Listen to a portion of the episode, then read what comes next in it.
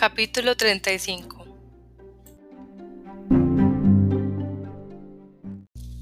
Elizabeth se despertó la mañana siguiente con los mismos pensamientos y cavilaciones con que se había dormido.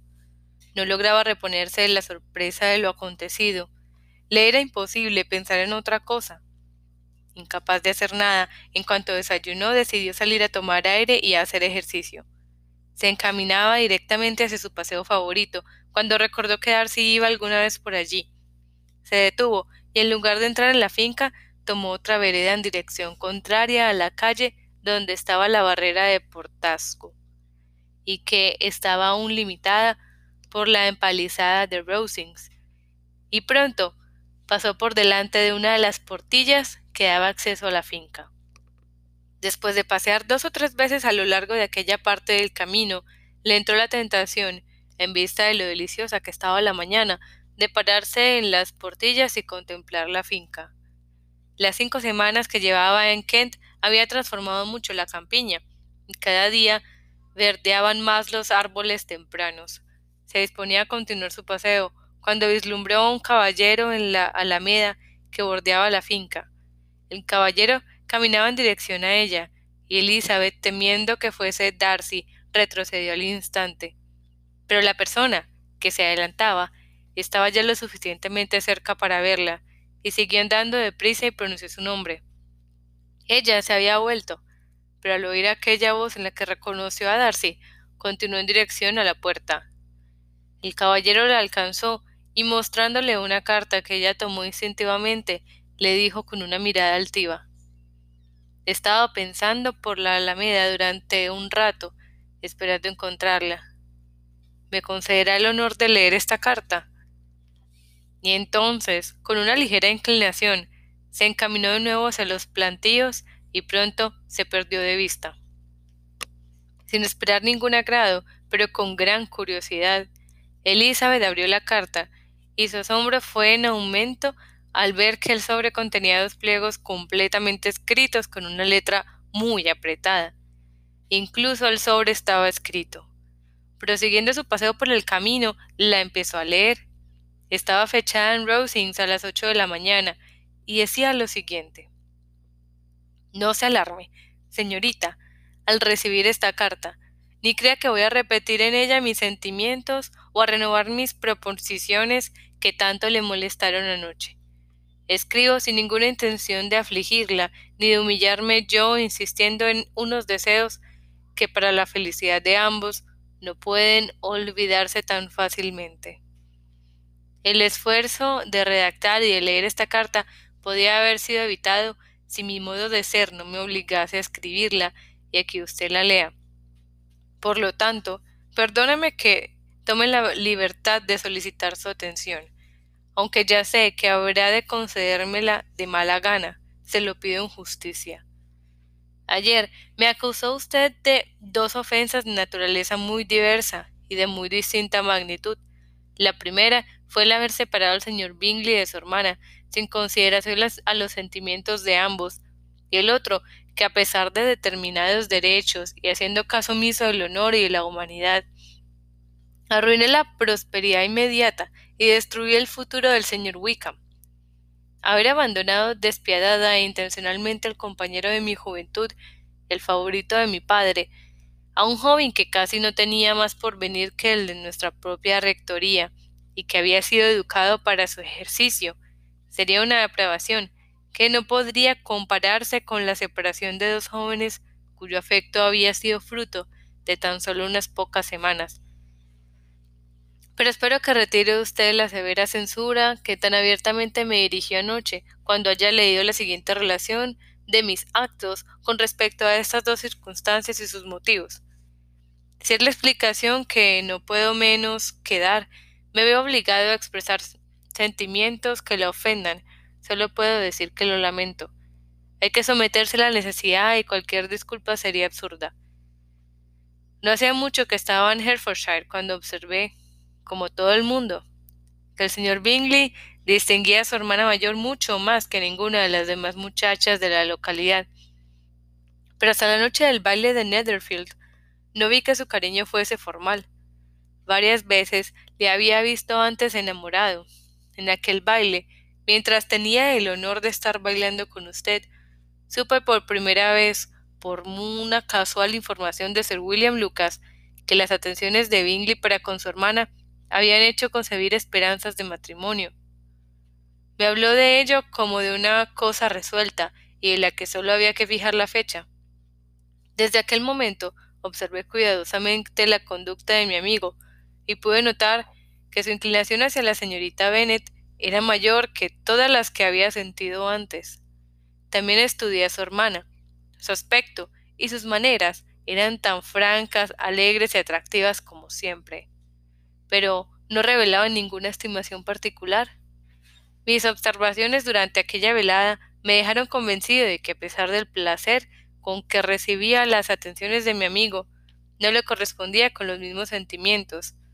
Si usted no se ha equivocado con respecto a esto, será que yo estaba en un error.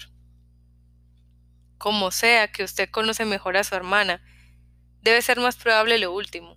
Y si es así, si movida por aquel error la ha hecho sufrir, su resentimiento no es inmotivado. Pero no vacilo en afirmar que el aspecto y el aire de su hermana podían haber dado al más sutil observador la seguridad de que a pesar de su carácter afectuoso su corazón no parecía haber sido afectado. Es cierto que yo deseaba creer en su indiferencia, pero le advierto que normalmente mis estudios y mis conclusiones no se dejan influir por mis esperanzas o temores. No la creía indiferente, porque me convenía creerlo. Lo creía con absoluta imparcialidad. Mis objeciones a esa boda no eran exactamente las que anoche reconocí que solo podían ser superadas por la fuerza de la pasión, como en mi propio caso. La desproporción de categoría no sería tan grave en lo que atañe a mi amigo como lo que a mí se refiere.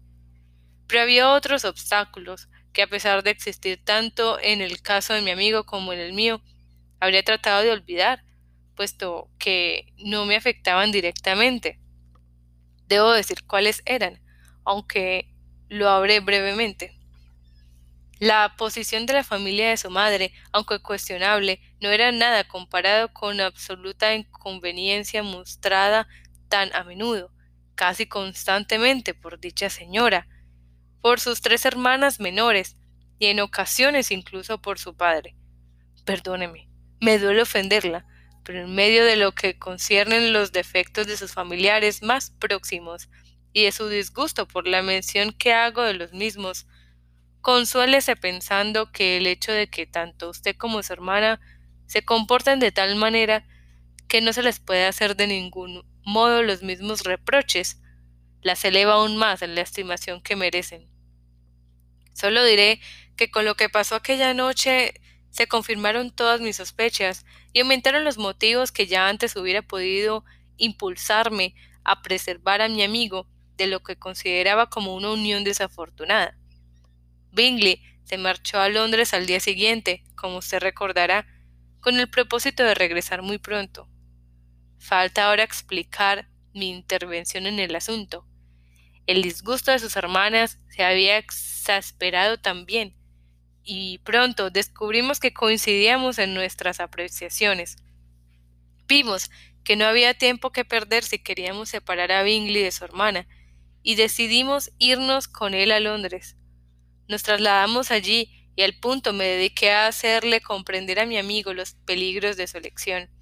Se los enumeré y se los describí con empeño, pero en que ello podía haber sugerido que su determinación vacilase o se aplazara, no creo que hubiese impedido al fin y al cabo la boda, a no ser por el convencimiento que logré inculcarle de la indiferencia de su hermana. Hasta entonces Bingley había creído que ella correspondía a su afecto con sincero, aunque no igual interés. Pero Bingley posee una gran modestia natural y además cree de la buena fe que mi sagacidad es mayor que la suya. Con todo, no fue fácil convencerle de que se había engañado. Una vez convencido, el hacerle tomar la decisión de no volver a Hertfordshire fue cuestión de un instante. No veo en todo esto nada vituperable parable contra mí. Una sola cosa en todo lo que hice me parece reprochable. El haber accedido a tomar las medidas procedentes para que Bingley ignorase la presencia de su hermana en la ciudad. Yo sabía que estaba en Londres y la señorita Bingley lo sabía también, pero mi amigo no se ha enterado todavía. Tal vez si se hubiesen encontrado no habría pasado nada, pero no me parecía que su afecto se hubiese extinguido lo suficiente para que pudiese volver a verla sin ningún peligro. Puede que esta ocultación sea indigna de mí, pero creí mi deber hacerlo. Sobre este asunto no tengo más que decir ni más disculpa que ofrecer. Si he herido los sentimientos de su hermana, ha sido involuntariamente, y aunque mis móviles puedan parecerle insuficientes, yo no los encuentro tan condenables. Con respecto a la otra acusación, más importante de haber perjudicado al señor Wickham, solo la puedo combatir explicándole detalladamente la relación que ese señor con mi familia. Ignoro de qué me habrá acusado en concreto, pero hay más de un testigo fidedigno que pueda corroborarle a usted la veracidad de cuanto voy a contarle. El señor Wickham es hijo de un hombre respetabilísimo que tuvo a su cargo durante muchos años la administración de todos los dominios de Pemberley, y cuya excelente conducta inclinó a mi padre a favorecerle, como era natural. El cariño de mi progenitor se manifestó, por lo tanto, generosamente en George Wickham, que era su ahijado. Costeó su educación en un colegio y luego en Cambridge, pues su padre, constantemente empobrecido por las extravagancias de su mujer, no habría podido darle la educación de un caballero. Mi padre no solo gustaba de la compañía del muchacho, que era siempre muy salamero, sino que formó de él el más alto juicio y creyó que la Iglesia podría ser su profesión por lo que procuró proporcionarle los medios para ello. Yo, en cambio, hace muchos años que empecé a tener de Wickham una idea muy diferente. La propensión a vicios y la falta de principios que cuidaba de ocultar a su mejor amigo no pudieron escapar a la observación de un muchacho casi de su misma edad, que tenía ocasión de sorprenderle en momentos de descuido que el señor Darcy no veía. Ahora tendré que apenarla de nuevo hasta un grado que solo usted puede calcular. Pero cualesquiera que sean los sentimientos que el señor Wickham haya despertado en usted, esa sospecha no me impedirá desenmascararle, sino al contrario, será para mí un aliciente más.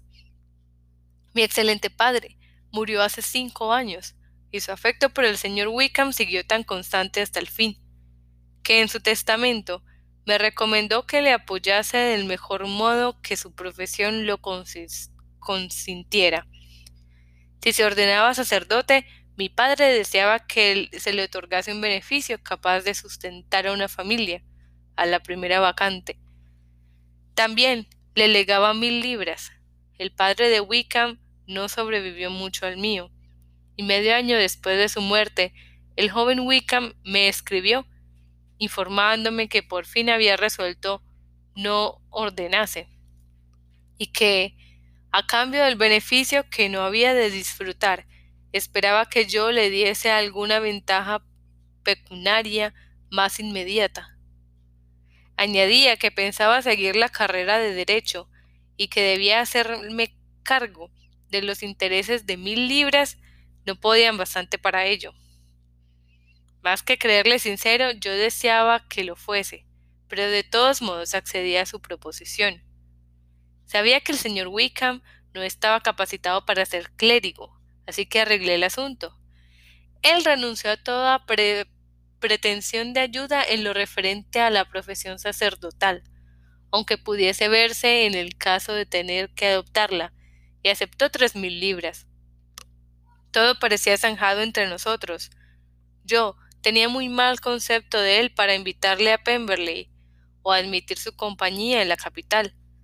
Creo que vivió casi siempre en Londres, pero sus estudios de derecho no fueron más que un pretexto, o como no había nada que le sujetase, se entregó libremente al ocio y a la disipación. Estuve tres años sin saber casi nada de él, pero a la muerte del poseedor de la rectoría que se le había destinado, me mandó una carta pidiéndome que se la otorgara. Me decía, y no me era difícil creerlo, que se hallaba en muy mala situación, y opinaba que la carrera de derecho no era rentable y que estaba completamente decidido a ordenarse si yo le concedía la rectoría en cuestión, cosa que no dudaba que haría, pues sabía que no disponía de nadie más para ocuparla, y por otra parte, no podría olvidar los deseos de mi venerable padre. Creo que no podrá usted censurarme por haberme negado a complacer esta demanda impedir que se repitiese. El resentimiento de Wickham fue proporcional a lo calamitoso de sus circunstancias, y sin duda habló de mí ante la gente con la misma violencia con que me injurió directamente. Después de esto, se rompió todo tipo de relación entre él y yo. Ignoro cómo vivió, pero el último verano tuve de él noticias muy desagradables. Tengo que referirle a usted algo, ahora, que yo mismo querría olvidar, y que ninguna otra circunstancia que la presente podría inducirme a desvelar a ningún ser humano. No dudo que me guardará usted el secreto. Mi hermana, que tiene diez años menos que yo, quedó bajo la custodia del sobrino de mi madre, el coronel Fitzwilliam, y la mía. Hace aproximadamente un año salió del colegio y se instaló en Londres.